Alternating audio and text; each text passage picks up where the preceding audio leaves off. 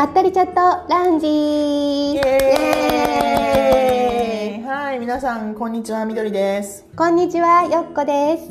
このポッドキャストはよっことみどりでお送りするおしゃべりプログラムです。肩の力を抜いてお楽しみいただけると嬉しいです。はい、始まりました。よろしくお願いします。なんかね、今日はね、ちょっと、うちのね、先祖について話してみたいと思うよ。なぜって思うでしょ、なぜって思うでしょ。なんで急に先祖違う、なんかね、まあ知っての通りなんだけど、みどりちゃんね知ってると思うんだけど、4月にさ、うちの父が亡くなったんだよね。でさ、私長女なのね、長女で、下に妹たちがいるんだけれど、そう長女で、だからなんかその、うちのそのなんか先祖のご位牌とかさ、位牌とか、それこそ祖父だったり祖母、位牌ってさ、よくさ、こういう風に立っている仏壇とかに置いてあるやつ、そうそう、名前が書いてある、あれが、先祖代々のものが1個こうやってあるの、でそこの中になんかこういう、なんていうの、みんなの名前が書いてある記帳書みたいな、みんなのいつ亡くなって、この人はなんていう名前の人がいつ亡くなってっていうのが書いてある、こういうなんか本みたいになって、マニュアルみたいな、そう、メモみたいなのがねあって、それ自分たちで書き込まなくちゃいけないのね。でまだ父の書き込んでないんだけれども、でなんかそれを見ててさ、ちょっとなんかすごいさ、その先祖のことについて思いを巡らせるさ時が結構最近出てきていてっていう話。普段は自分の先祖とか出てこないの？出てこないってどういうこと？なんかこう、なんかそのお仕事してる時に自分の先祖が出てきたりとかしないの？お仕事してる時とかはさ自分の先祖ではなくてさ、人の先祖だよね。自分の先祖は全然出てこないの？出てくるよ、出てくるけどお仕事には全然関係ない。なんかこうメッセージはダメだよそれよっこうとかっていう時に先祖が出てくる。ダメだよとか絶対言わない。言わないんだ。やっぱりね、その肉体がない方たちじゃない、もうすでに。そうするとさ、大丈夫こんな話肉体がね、ない方たちだからさ。昨日オンラインサロンでもその守護霊さんとか先祖とかのことを知りたいって人いたよ。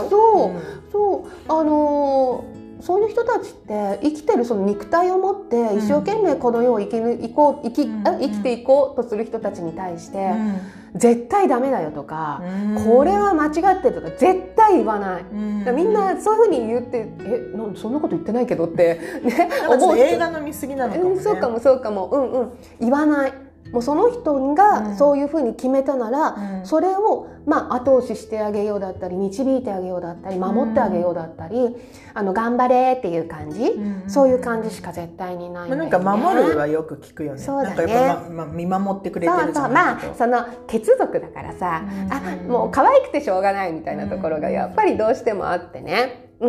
ね、おばあちゃんなんかは、特に私のね、祖母、父方の祖母なんかは、もうお亡くなる時には足が変形してたし、ほとんど車椅子だったりとか、自分で歩く感じっていうのが少しできづらかったんだよね。もう湾曲してたから足が、そうそう、だからだと思うんだけど、本当に今出てくる時がたまにあって、来てくれる時があって、そういう時はまず一番最初に自転車のチリンチリンっていう音がする。なんていうのチリンってするじゃん。ベル。あの音がして自転車で来る。それはヨッコにしか聞こえないチリンチリンなの？多分他は別に聞こえてないのね。そうそうそう。来て、だから結局もともと自転車屋だから。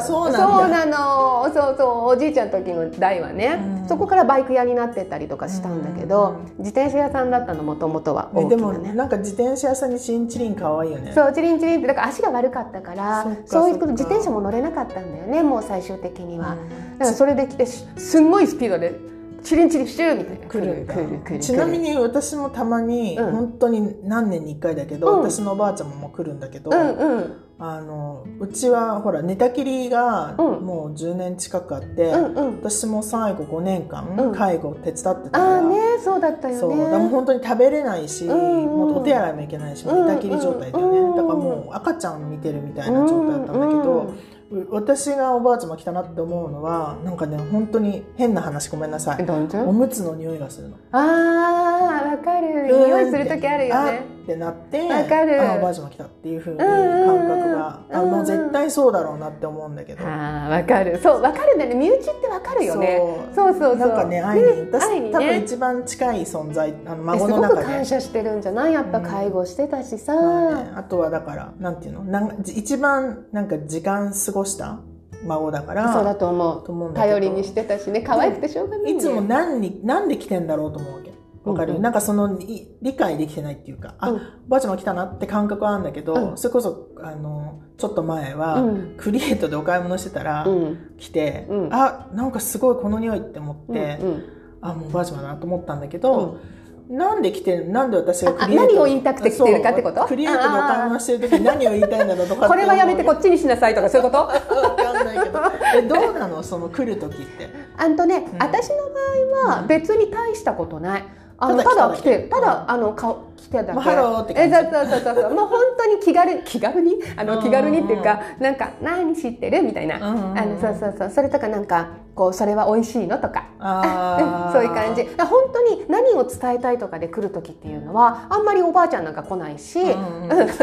それ別にあんまりおばあちゃんなんかっていう言い方もどうかと思うけど、来ないんだけど。もっと他のね、もっと前の先祖が出てくる時もあるし、そう私のすっごい昔に亡くなった母方の祖父なんかは、うん、私がちっちゃい時すぐ熱出すタイプだったの、うんうんうん、本当にすぐ熱出してすぐ倒れてたタイプだったから、うんうんうん、その時に高熱出すと必ず出てくるうんうん、その時はおじいちゃんだって分からなかったのね、うん、だけど出てくる人がいて、こういう丸眼鏡でスポーツ狩りで出てくる人がいたの。見えるからすごいよね。い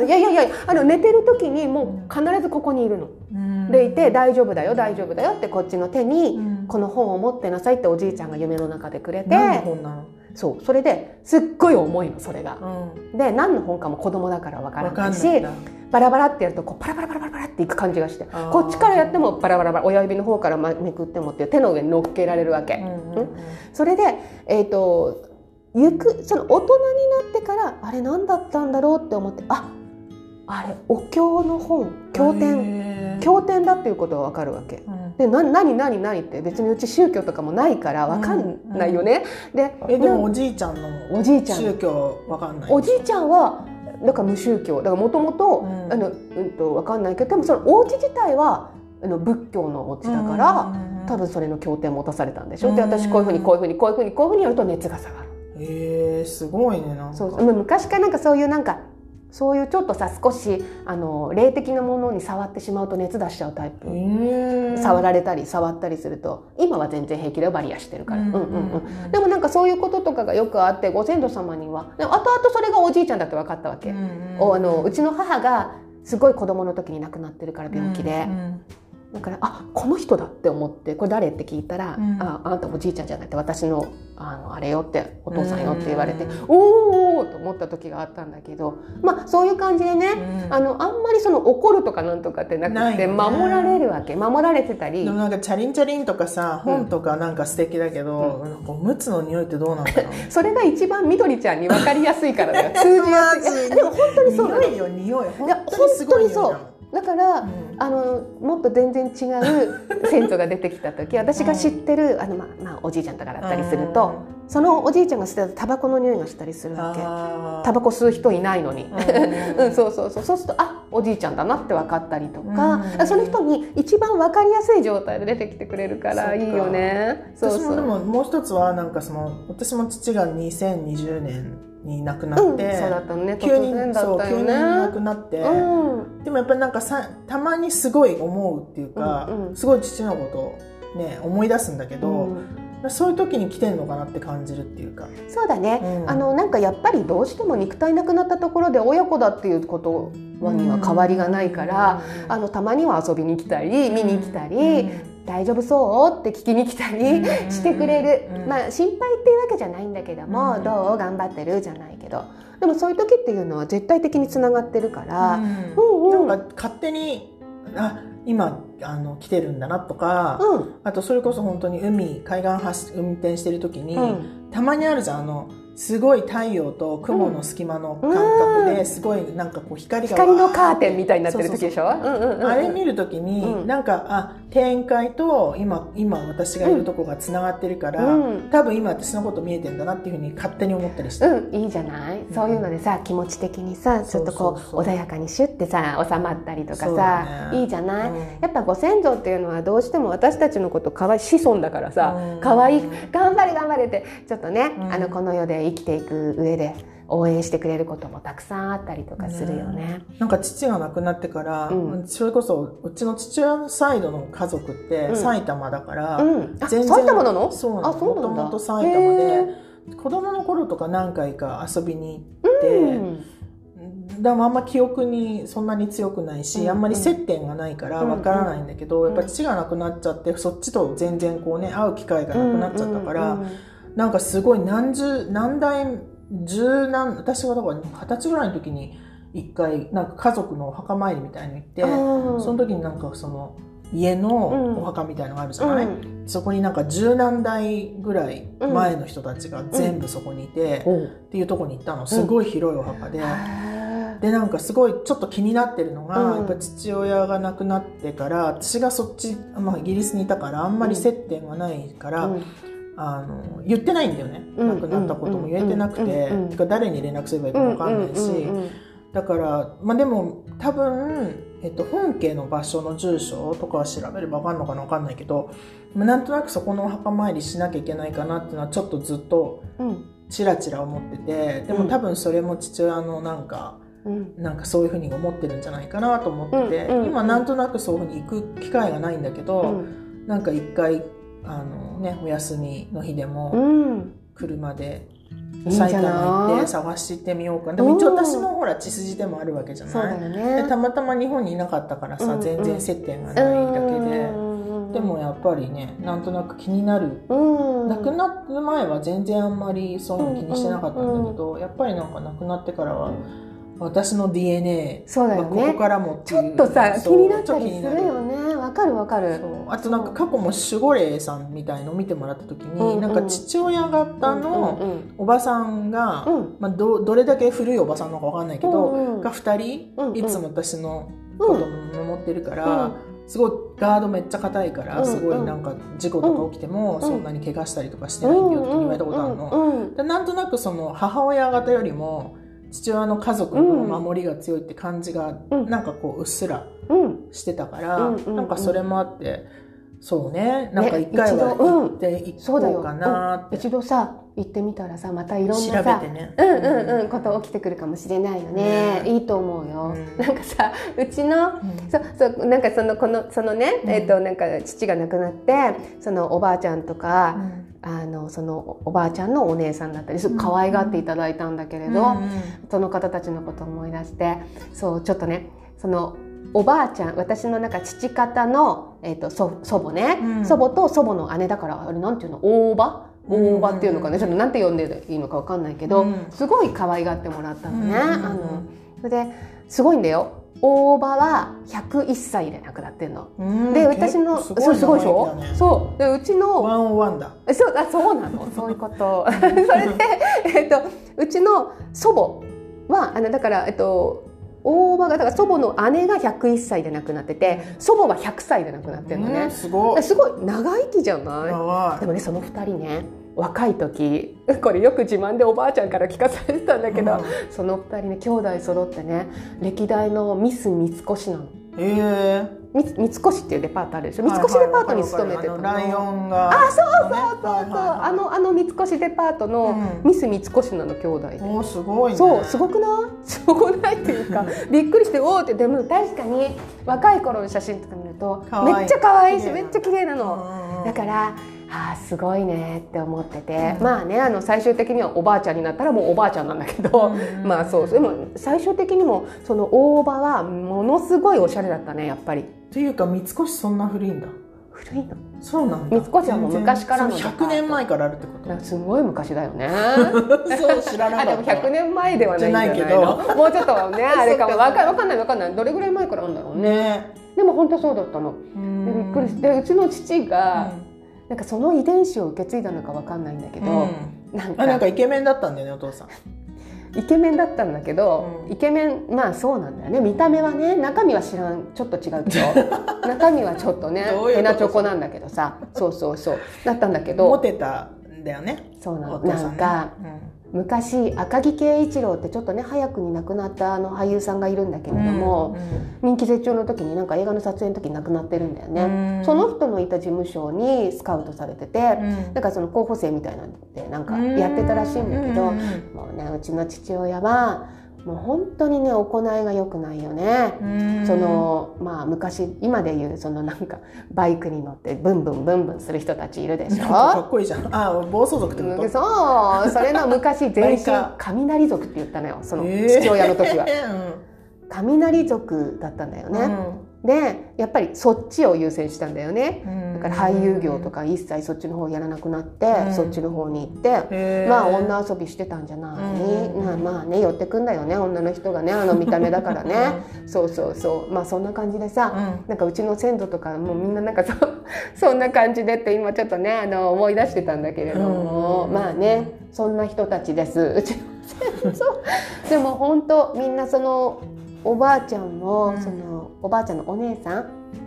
もうすごい可愛がってくれて、うん、なんかうちの父親のいとことかもさもうすごい可愛がられてたのねよく親戚してるねいっぱい私意外と、うん、私っていうよりかは、うん、うち親戚付き合い意外とするのよいいね、うん、そうな仲良しなのみんななんか知んないけどじゃあ結構キレてるななんかそうだから今話をしながらそっか父親も亡くなっちゃったから父親サイドの家族のこと本当に知らないし、うん、もう聞けないじゃない、うん母親には聞いとかなきゃってちょっと思ってた、うんうんうん、だほんと知らないもん私おじいちゃまおばあちゃまレベルで終わその上ひいおじいちゃんとかおばあちゃんとか全く分かんないそっか、うん、でもそういうか人たちいっぱいいるかも、うん、ね。なんかうちの場合はそのいろんなのをいろはら仲いいから聞くじゃない、うん、でうちのだから祖父はなんか生まれた時に11人兄弟なわけすごいねでね五郎っていうんだけど上から5番目なのね、うん、うちのおじいちゃんものすごくマジすごい同じそう五郎なのそう5番目だからだけどすっごい安直な名前じゃんでよくその兄弟のねあの人がたまに遊びに来てたんだけれども、うんうんね、七郎おじさんだっけ八郎おじさんだから7番目とか8番目番号ね番号なのじゃあ11番目なんだ11戸一郎だかないや本当にそうなの違う7番目は七子さんだから女の人だで八郎おじさんだそういてそうそれでかわいいなただおじいちゃんちはそのあまりにも兄弟が多かったため昔のよくある話で養子に出されてるわけおじいちゃんはそれで長野のね大きなお蕎麦屋さんかなのお家だって言ってたかなでそこからまた自転車屋さんに行ってなんかねよくわかんないんだけどそんなことを話してたね五郎さんう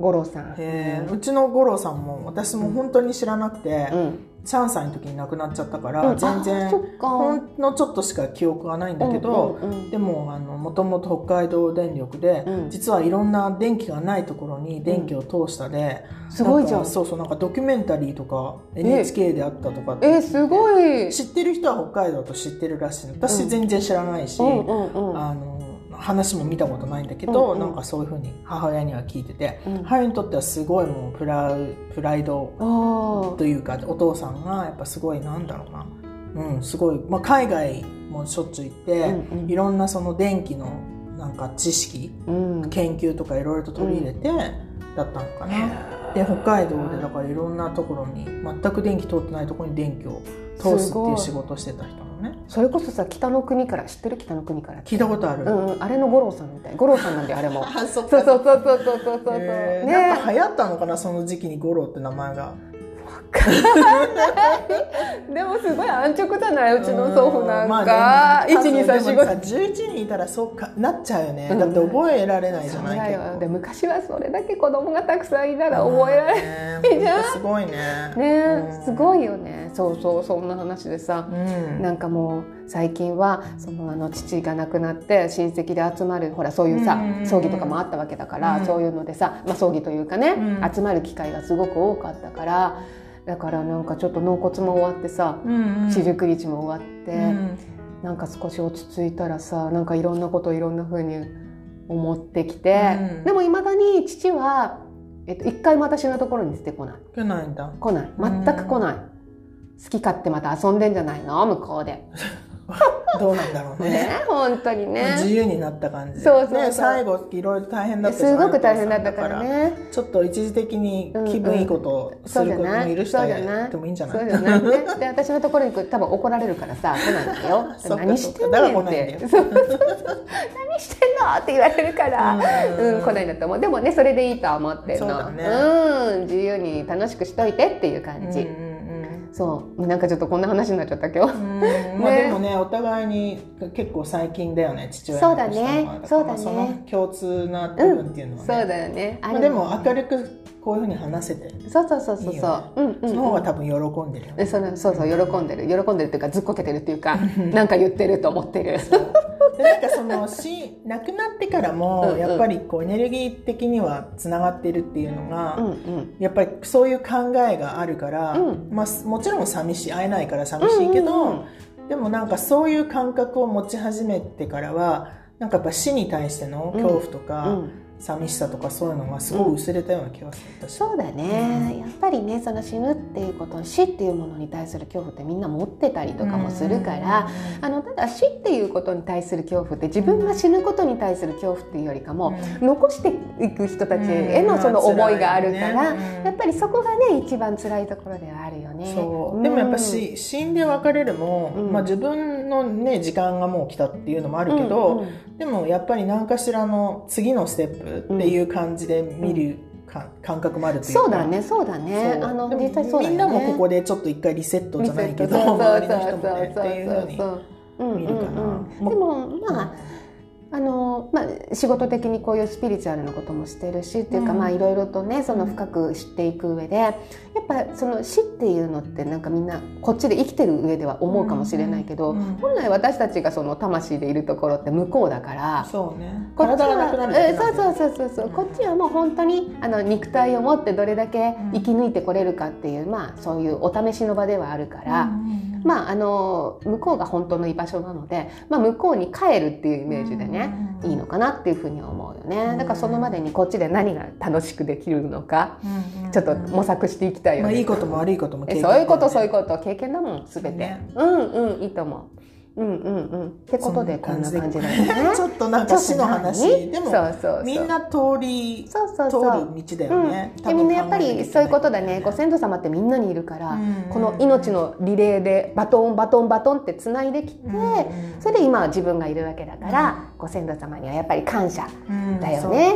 うん、お墓参り行こう、お墓参り行こうよね、探しに行こう、そうだよ、埼玉県行こう、ね、でもそういう話してるとなんとなくさ、導かれるようにさ、そうだね、気になってることはね、かなり前から気になってて、うんうん、ただなんか動かないから、うんうんうん、多分タイミングはい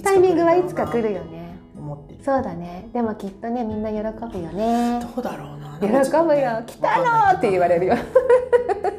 そんな感じで、はい、そんな感じで今日は終わりましょうか、ね、毎週金曜日こんな感じで配信しているので、もしよければまた聞いていただけると嬉しいです、うんうんうん、質問もお待ちしてます。そういうことでございます。よろしくお願いします。じゃあまた1週間皆さん楽しい、はい、楽しい1週間をお過ごしくださいか、うん、お過ごしください。はい、じゃあまた来週。はい、また来週。はい、バイバイ。